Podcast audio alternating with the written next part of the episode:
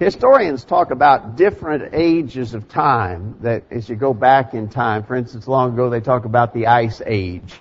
And then as men began to develop more, you talk about the Iron Age and the Bronze Age and so forth. Historians divide us up into ages of time.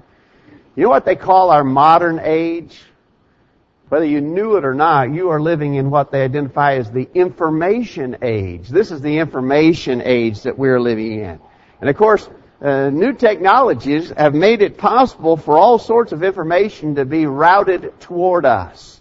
Now you could go back not that very long ago, just a few hundred years ago. In fact, the the, the development of the printing press, and that that was a a a huge technological advance that made lots of information available to people who didn't have it before. And then, of course, uh, there were more things that made information available: the radio, and then the TV, and now of course computers and the internet have just flooded the market with information. We are actually just bombarded constantly by information. Now, when you get all of that information, obviously it's necessary to sort, sort it out. Some of the information that's available is just pretty useless, you know. It's, it's out there, but it doesn't really serve any useful purpose and doesn't help you much. But other information, other facts and, and so forth that are sent our way are, are absolutely essential. And so it becomes our challenge to sort out the meaningless from the meaningful. Today we want to talk about some of the most important information. In fact, I would argue the most important information that is out there. This morning for a few minutes we want to talk about some essential facts concerning salvation. When it comes to information, the facts about salvation are the very most important information that is out there. Uh, we have to seek to know it and to understand the facts and truth about salvation, and that will be our lesson this morning. Before we get further into that discussion, we stop for just a minute to say thank you for being present. As already been mentioned, we have a glorious Lord's Day morning in Middle Tennessee, and it's just a, a blessing in so many ways not just from the, the weather and the beautiful spring flowers, but also that it is a Lord's Day and that we're able to come together with others of like precious faith and join together in the worship of God. It's just a, a blessing on all counts. We're glad that you're here to be a part of it. We have several visiting with us today and we're so grateful that you've come. We want you to come back every time you can. If you have questions, please ask them. If you would like more uh, in, uh, involved Bible study or if you have Bible questions, just ask us and we'd be glad to, to engage you in Bible study at your convenience. Thanks for being here this morning. Let's talk about some essential facts concerning salvation. The very first fact that we would point out is, I think, an obvious one, but a necessary one, and that is God wants all to be saved. I would argue that one of the saddest and blatantly false ideas that is out there in the religious world is the doctrine of predestination. The idea that God has pre-selected certain people to salvation and specifically excludes others and will not let them be saved. That He's chosen some and excluded others. Of course, that's just not so. We hear of that doctrine of predestination and, and there are a number of people who believe in it, but the Bible certainly argues against that. God wants all to be saved. This is the fact. And I think it's easily demonstrated from the scriptures. God wants all to be saved and that includes you. He wants you to be saved. In 1 Timothy chapter 2 verses 3 and 4, for this is good and acceptable in the sight of God our Savior, who will have all men to be saved and come unto the knowledge of the truth. Is that plain enough? Could you state it in any clearer terms than that? God wants all men to be saved. That's very clear, isn't it? But that's, that's the building block upon which we'll base everything else that we'll discuss this morning the very simple, elementary fact, God wants you, and He wants me, and He wants us all to be saved in eternity. The other end of that spectrum, though, is one spectrum is God's extreme desire for our salvation. The other end of that is that the devil himself wants no one to be saved. Here's the culprit in the story. This is the villain in the tale. Uh, this is the true enemy of all mankind, and that is Satan. Satan wants all to be lost. He wants no one to be saved. Uh, he is doing whatever he can to bring about your defeat, your doom, your destruction, your eternal loss. Satan wants you to be lost. In Luke chapter 8, you may remember the parable of the sower that Jesus taught. And as he was explaining the parables, remember the parable of the sower was a man went out to sow seed and he sowed it on different kinds of soil. Jesus proceeds to explain that parable and in Luke 8 verse 11 he says the parable is this. The seed is the word of God. Those by the wayside are they that hear. Then cometh the devil and taketh away the word out of their hearts lest they should believe and be saved. See what the devil was doing in that story? He was doing what was in his power to prevent people from receiving the Word of God, letting it take root in their hearts. He took away the Word out of their hearts. Why? Because he did not want them to believe and be saved. Do you see it? Um, now, since that is the case, since God wants you to be saved and Satan doesn't, then the question probably to ask is, uh, who are you going to resist? Who are you going to oppose? Are you going to resist and oppose God or are you going to resist and oppose Satan? It really is a no-brainer, as we say. We should be resisting Satan. But unfortunately, many are passively letting Satan have his way. As you ignore salvation, if you're not doing anything to affect the salvation of your soul, then you're playing right into the hands of Satan. You're doing exactly what he wants you to do. He wants you to be lost. And if you allow that to happen, then you're just giving in and submitting to the will of the devil. Another fact of salvation that we could point out is that God doesn't just want us to be saved, He's made it possible for us to be saved. He's done everything that we need so that we can be saved. Think about this. Maybe, maybe we could draw a contrast here. What if I stood up here this morning and said, I would like every one of you in the audience this morning to receive one million dollars. Britt, I'd like you to have a million dollars, okay? Mark, I'd like you to have a million dollars. Anthony, you too. Well, that's great that I want you to have a million dollars, but I can't do anything about that. I could say I want it, but I can't affect the outcome. I can't make it so, right? And so I could want it, but couldn't do anything about it. That's not the case with God. He wants us to be saved, and He has been able to put in place a plan whereby we can be saved. He has made salvation absolutely accessible for everyone. One of the most beautiful passages and also one of the best known passages in the New Testament is John chapter 3 verse 16. For God so loved the world that he gave his only begotten son that whosoever believeth in him should not perish but have everlasting life.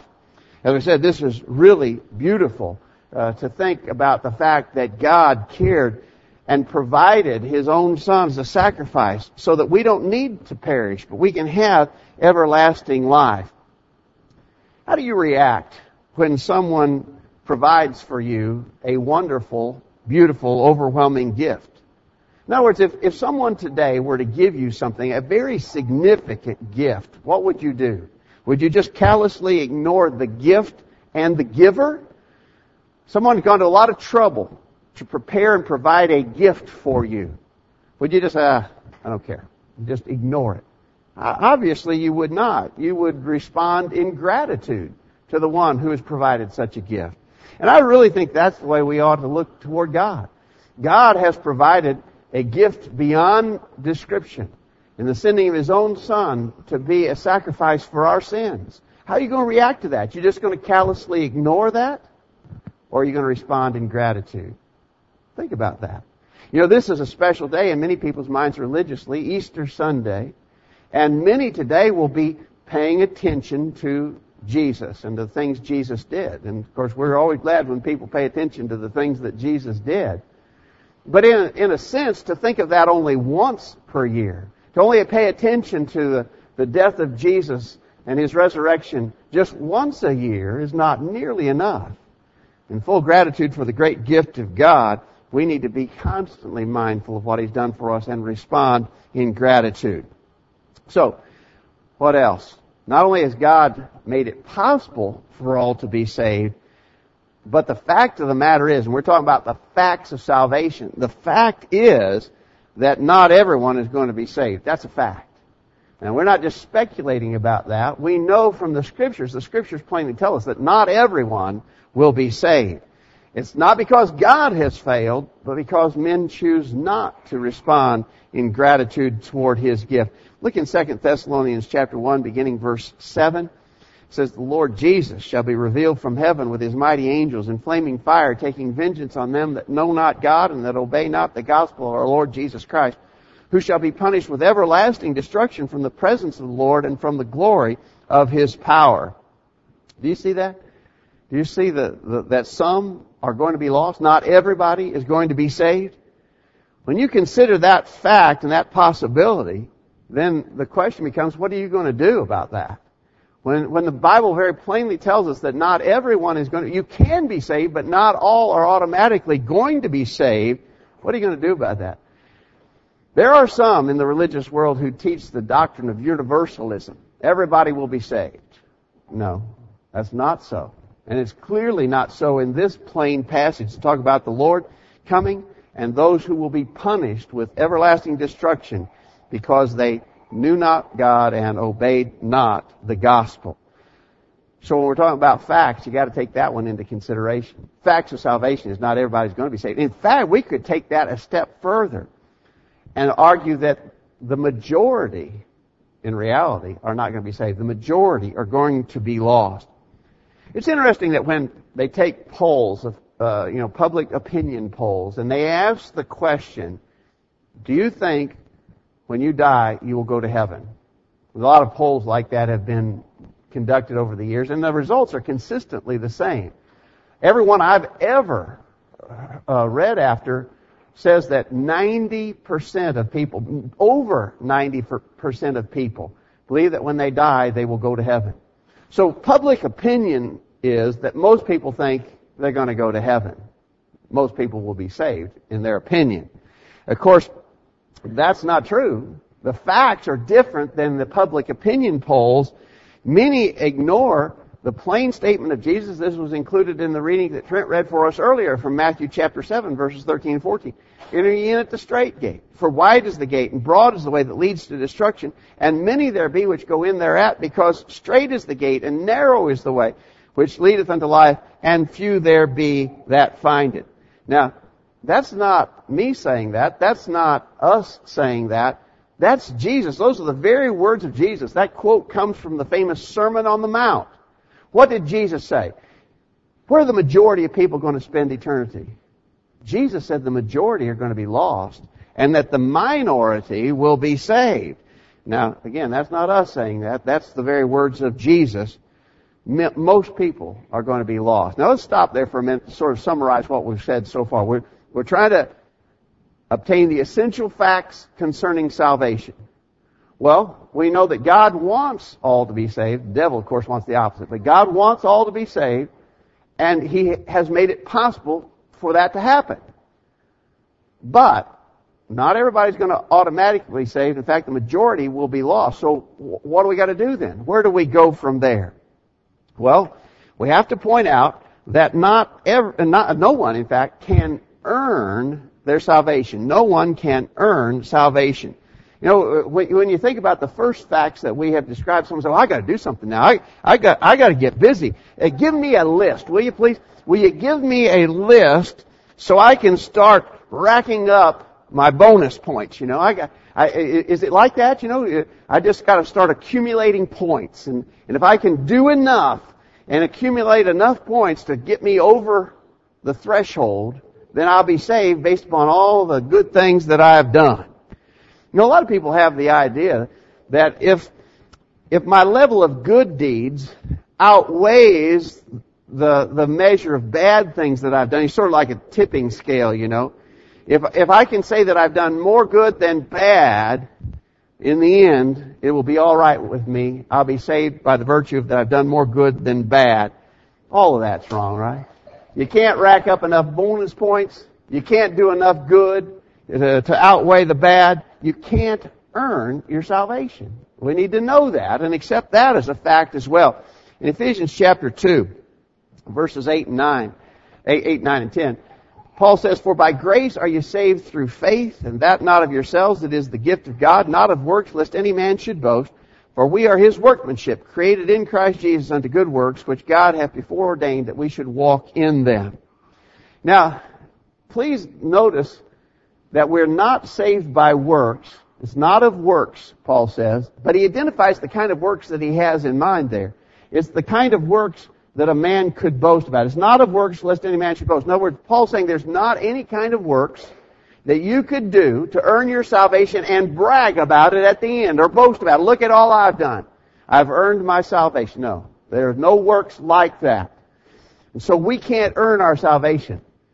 That passage definitely teaches that. Now, we're going to go on and talk about some things that we need to do to affect salvation.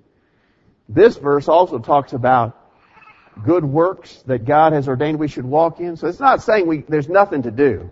Some people try to misapply that passage and say there's nothing to do. The passage is not saying that.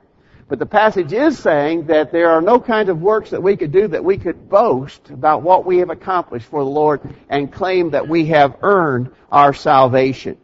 So you can't earn your salvation and you can't be saved without Jesus. Another fact of salvation is no one can be saved without Jesus.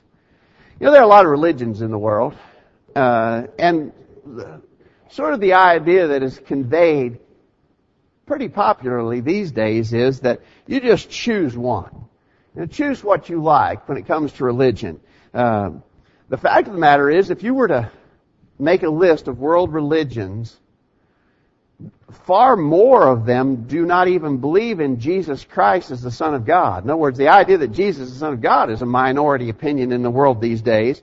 Uh, there are a lot of religions. You, know, you could talk about the Jewish religion, not the Jews who do not believe Jesus Christ is the Son of God. You could talk about the Muslims uh, who do not believe that Jesus Christ is the only begotten Son of God, and a host of other prominent world religions, Hindus and Buddhists and others who do not believe in Jesus as the Son of God. But really, religion's religion is the idea. Just pick a religion. Any religion will be fine. No. We can start narrowing down what it takes to be saved, and one of the very simple things it takes to be saved, part of the plan that God put in place so that all could be saved, is the truth that Jesus Christ is His only begotten Son. In John chapter 14 verse 6, Jesus said, I am the way, the truth, and the life. No man cometh to the Father but by me. I wonder how that could have been stated in a different way to make the point any more definite. Jesus said, no man comes to the Father but by me. How could you say that in a different way to convey the truth any more powerfully than that? You've got to come to God by Jesus. Now, what do you, what conclusion do you draw from that? If you believe in Jesus, it, it, and unfortunately there are some professed Christians, they say they believe in Jesus, but they think that Jesus is not necessary. They say they, they say, well, I'm a Christian, but I'm willing to accept that Jews, unbelieving Jews could go to heaven.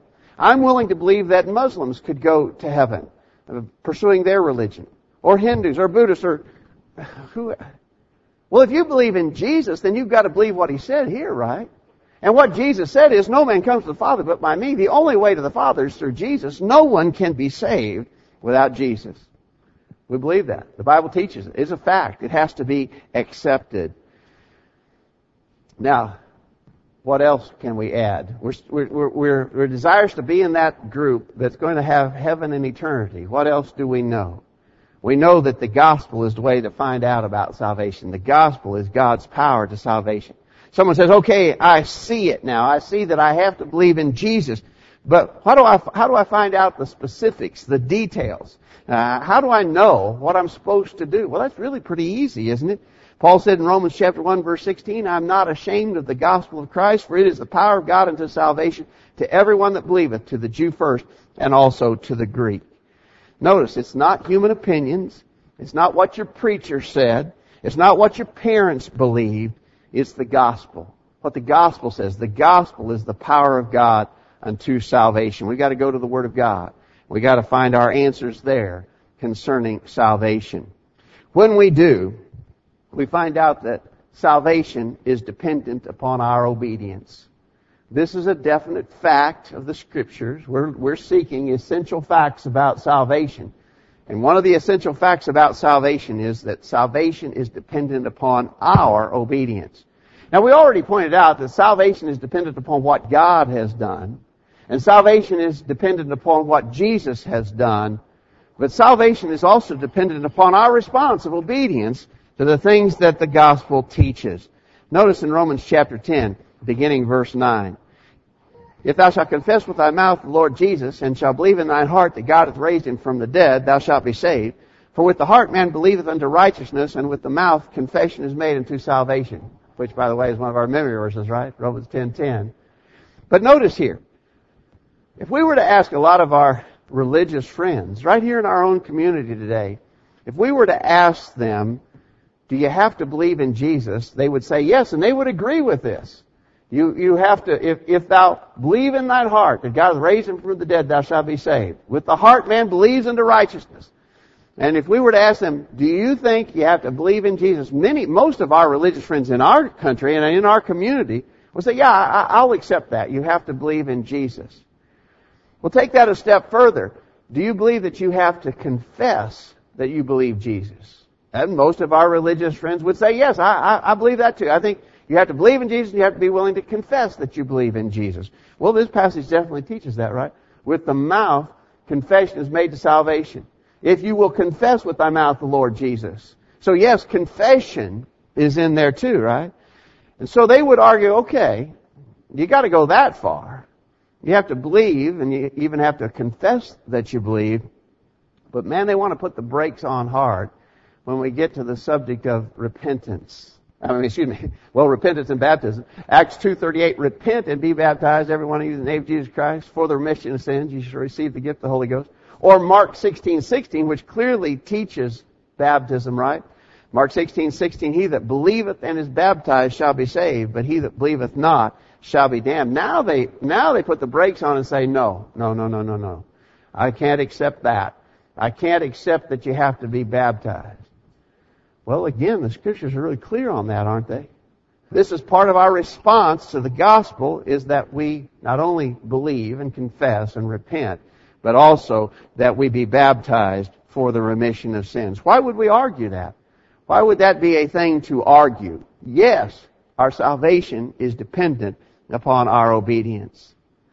Finally, uh, another important fact, and this is for many of us who are already Christians, we need to be reminded that our salvation ultimately necessitates our remaining faithful.